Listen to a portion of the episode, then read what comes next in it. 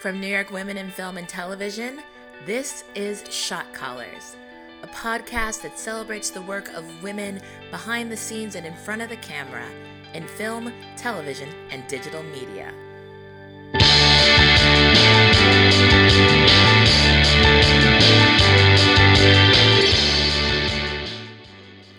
Hello, and welcome to Shot Callers. I'm your host, Destiny Lilly.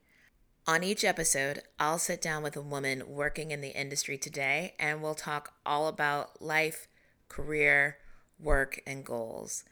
I'm so excited to bring you our first guest. Jane Applegate is a producer. And for those who wonder what a producer does, we answer that and much more. So I'm here today with Jane Applegate. Jane is a producer with an extensive background in television, film, documentary, and corporate video production. Jane, welcome to the podcast. It's great to be here.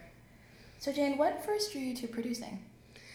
Well, actually, I was a, a guest on some really bad television shows. and I thought, you know, it should be better lit or the sound should be better. And I start, started sort of mixing in on, you know, how to produce and tell good stories. And that's all of a sudden I shifted into my production mode. That's great. So, how did you get your first job producing? How did you start your career? Well, my background is as a financial journalist. Oh, wow. Um, so, I was an investigative reporter for many years with the LA Times. And I was really tired of profiling the really crazy criminal element. So, I asked for a new beat, and they made me the small business reporter, which no one in the newsroom wanted.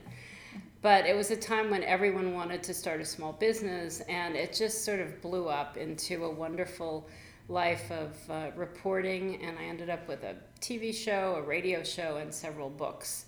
So from the books and the touring, I got into event production first. That was my first foray into live event production. And from then moved into television. Great. So, what was your first job in television? Um, I was a small business reporter uh, for CNN and CNBC, so I started out on the financial news world. Um, I didn't want to be an anchor, and that's kind of the path that I was on. I really didn't like the hair and makeup, and them telling me, be a blonde one week. No, you should be a redhead. I just felt I had a really short shelf life if I stayed um, as an anchor. So I took myself off the air and started writing and producing.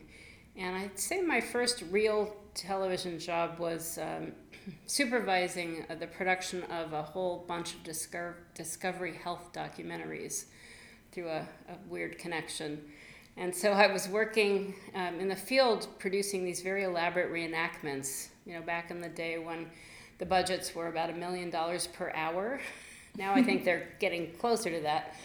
And um, I was in the middle of a snowy field working with um, special effects people, pyrotechnics, hair, makeup in a trailer freezing. And it was like the light went on, and I said, I like these people. And, you know, all my friends said, Well, those are the film people. You're in TV. You have to figure out a way to get over there.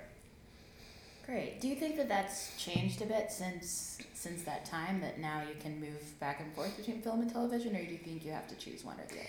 No, actually, I think it's terrific. Um, 10 years ago, when I tried to cross into film production, it was very difficult. You were either in one camp or the other. And now I think with all the uh, multimedia and, you know, people are just into good stories and good content. So I think it's much easier um, as a writer, producer, or director to, to shift back and forth. So you've been working on a lot of films recently. Um, tell me, what types of projects are you passionate about? Well, as a business reporter, I ended up just skewing my coverage toward women in business. And so I felt there was always an underrepresentation of women, you know, in the media. And so I think um, when I got the opportunity to be a producer and choose my projects carefully, I decided that I would look to tell, you know, strong female stories written and directed by women. So it was sort of a slow migration, you know, into that world. And so I'd say the past two or three years, I have produced shorts and features um, written and directed by women. I do have one short that I produced by a very talented young man. He's my exception. But um, so that's really been my passion, you know, bringing uh, female stories to life. That's great. And you're a member of NYWIFT and of the PGA, the Producers Guild of America. Um, how has your membership in those organizations help support your career, or is there anything that you've learned by being a member of those groups? Well, actually, NYWIFT has had a tremendous impact on my life since I moved back to uh, to New York from Vermont a few years ago. Became very active and attended a lot of things and have taught some workshops. But I had a really important sort of life changing meeting right in this conference room. I was doing a session on crowdfunding for film production and I met Abigail Zealey Bess, who oh, was here. wonderful. And she, uh, at the end of the pro, uh, at the end of the workshop, she came up and she said, you know, we're going to fund our project on crowdfunding, and we want, you know, we we want to talk to you about producing it. And I thought, you know, people say a lot of things, but she followed up, and since that day, we have um, pretty much been inseparable, and we're producing a short, a feature, and a play Wow. so uh, she is really my, my go-to person. And we met right here at NYWIFT. well, that's great. I mean, you know, I think that's what it's all about is like meeting people and networking. But do you find it difficult sometimes to um, raise money for a film, especially one that's you know written and directed by a woman? Yes, that is the biggest challenge. Um, I tell people that I'm not an executive producer. I'm a physical producer. When I shifted from television to film, I started literally as a production a producer's assistant up through unit production manager. I worked my way up to line producer. I'm I think my strength is on set, you know, hiring and driving trucks and you know managing the food and the budget. But every project I've been involved with, I've been involved in fundraising as well. And it's not easy. That is the biggest challenge but I think as a producer, you know, you just have to get it done and you have to really figure out how to connect the dots and match the project to the people who will back it. Yeah, I think that's definitely true, especially like raising money can be so difficult. That's always the thing that people are talking about. So having someone who can do both sides, I think, is great. Um, so, is there any advice that you might give to someone who was looking to raise money or looking to you know start a career as a producer? Well, I think you really have to be humble. I mean, um, when I went from a executive and supervising producer in television to serving carrots on you know on a tray on Madison Avenue with a bandana, and my former TV colleagues saw me, they were just appalled. and I said, you know, you ha- the best producers really work, you know, from the ground up. There's, you know, your job is to just make sure the the production wraps on time and on budget, and whatever it takes. And I think, I think the most important skill or attribute is to be flexible, and be really a good listener rather than a big talker because as the and even running craft services on a rather big feature I had a clipboard where I was like the um, the set psychiatrist. You know, people could come up and they would tell me what food they wanted, and then they would vent about this department head and that department, and then I would take all the notes and go to the producer. And he said, "This is so valuable because people won't speak to me directly, mm-hmm. but you're a good listener, and you would take all the complaints and suggestions, and then we would get back to people." So I, I really learned that it's um, it's a people job. You have to love people and have a great tolerance for stress. And what are the qualities that you look for when you're building a team to, to work with you? Well, I've always said that you should never work with anyone who gives you a headache or a stomach ache and literally do a gut check, you know. And I've gone down a road on a project that turned out to be a virtual nightmare that, you know, did get finished and is actually seeing the light. But um, my gut was telling me to run, but you know, sort of, I was so invested by the time I went ahead and we we shot the film. But I'm very picky now. I'm just so skittish in a way, but you know, really clear that I want to work with people who are smart, have a good sense of humor, and can sort of roll with the punches because it's so stressful. I mean, it's there's probably no more stressful job than making an independent film. Yeah. So how do you deal with that stress when you're on set or when you have a chance to step away with it from it? Do you, uh, you know, do you meditate? Do you do yoga? do you like scream as the subway goes by? Yeah, like I uh, I do scream privately. I do try to meditate, but really, what I do um, between projects is I am an avid gardener. I volunteer at the Brooklyn Botanic Garden. Um, I work for a landscaping company as um, in the fields. I mean, I just I find that literally being with flowers and plants and breathing the oxygen is very restorative. And I and so between my production projects, you will find me with plants or in a garden. Great. So tell me a little bit about your current and upcoming projects. I see that you are very very busy. it's exciting. We're I'm sort of you know in the a great space right now, um, and I'm very excited that NYWIFT is screening my short films um, in April on the 26th. So um, I've produced three short films. One with Abigail Bess called Icarus Stops for Breakfast. It's a really wacky romantic fantasy that uh, was shot in upstate New York last year. Um, the film that um, by a young male director is called Unfinished, and it's by J.P. Paca. It was his student thesis film, and it's terrific. Um, I actually play a tiny cameo for the first time. I will make my film debut in my own film. Um, and then um, I also uh, have a feature called The Hanji Box, with a, written and directed by Nora Jacobson, which we'll be showing the trailer for. That's just going through the festival circuit. And then a feature called To Keep the Light, which is a historical drama that was shot in Maine a couple years ago. And that debuts um, in April at the Florida International Film Festival. So those are the ones that are wrapped. And then I have two new features with um, Abigail directing and another NYWIFT member, Esmani Michel. Oh, yeah. We're going to, um, we're announcing that we're going to be producing her um, wonderful family drama called Caroline's Wedding.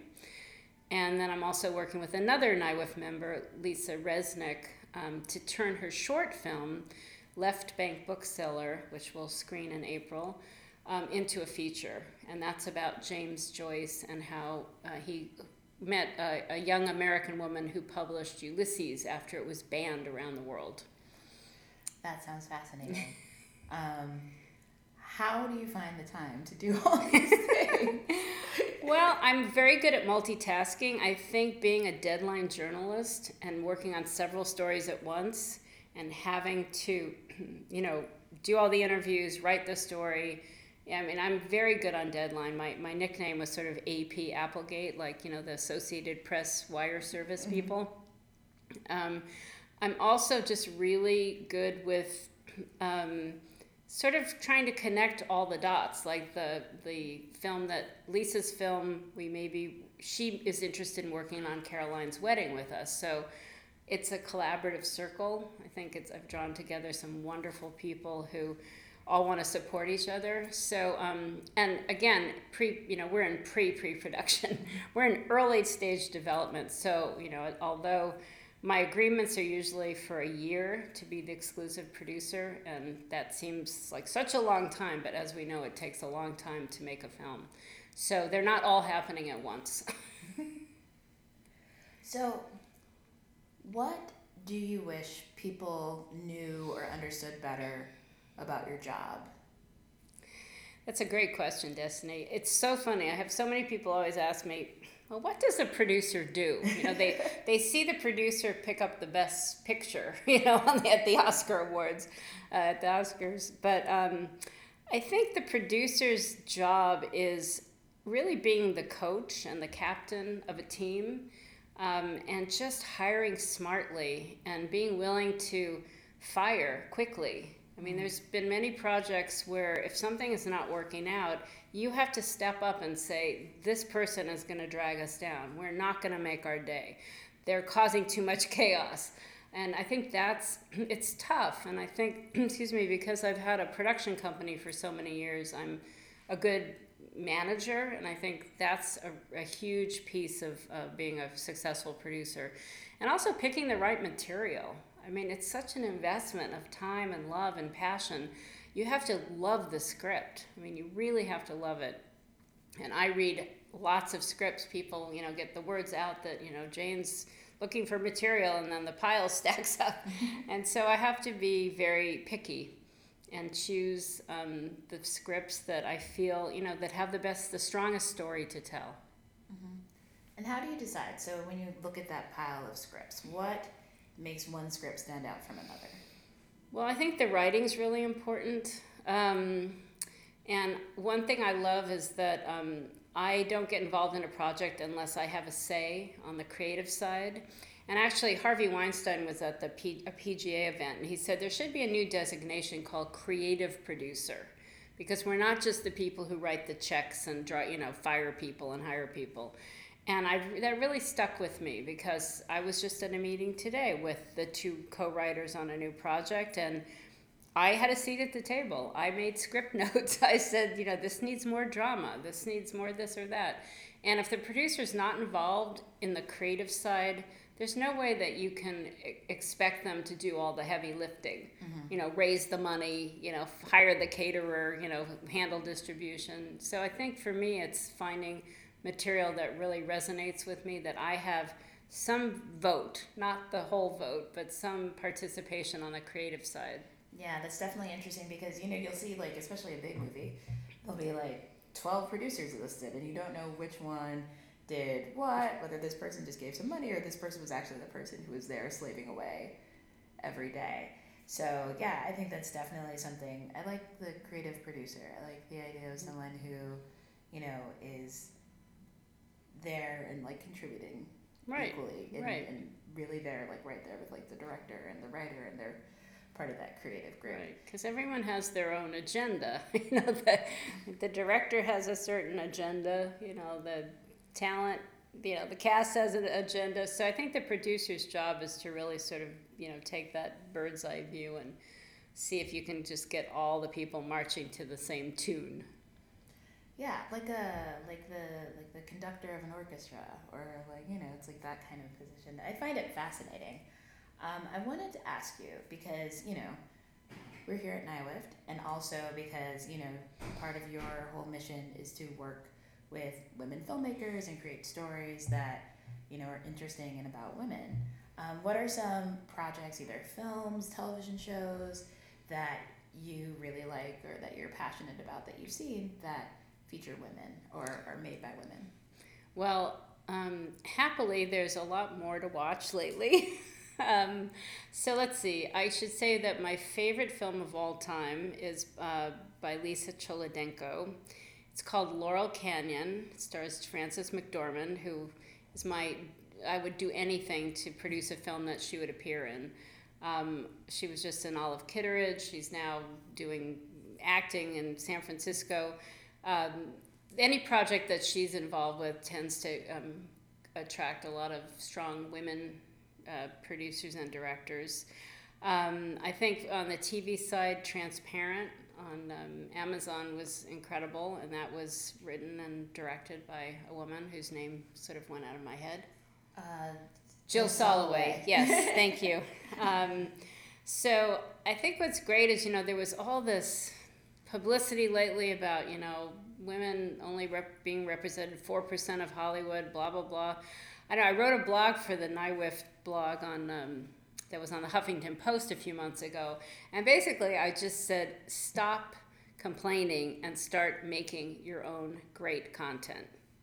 That, that doesn't help to complain or sue or now the you know there's all this legal action against studios. Just you know, it is harder for women, but get over it. I, I guess I've always been one of the few women in my profession as a financial writer. I was the only girl, you know, financial writer at the LA at, and the projects I was on for a long time. So I just think you have to not let you know the noise and the and the resistance get to you. And um, there's so many great projects. Um, some of the directors who I really admire are Kelly Reichardt, who's a cool independent director. Andrea Arnold is terrific. And she has a new film coming out too. Yes, yeah. yes. So I think you know there's so many fabulous role models, and it's so much easier now to find women who are making amazing films. Yeah, I think that that's great, and I'm really excited that you're one of those women making amazing films. Um, so to wrap up, I wanted to ask you if there's anything that you could see, any change that you could create in in the industry.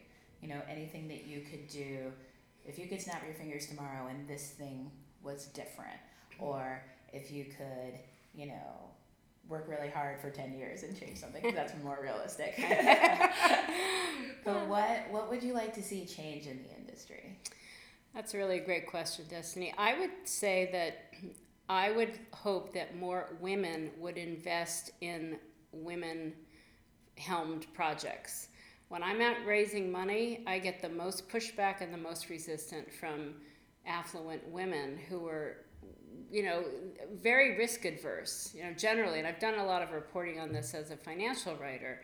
You know, as a woman, you know, you're sort of the mother and you're head of your household and you're working, worrying about retirement and college. And so I found that um, men are much more um, risk taking when it comes to putting money into film projects and passion projects.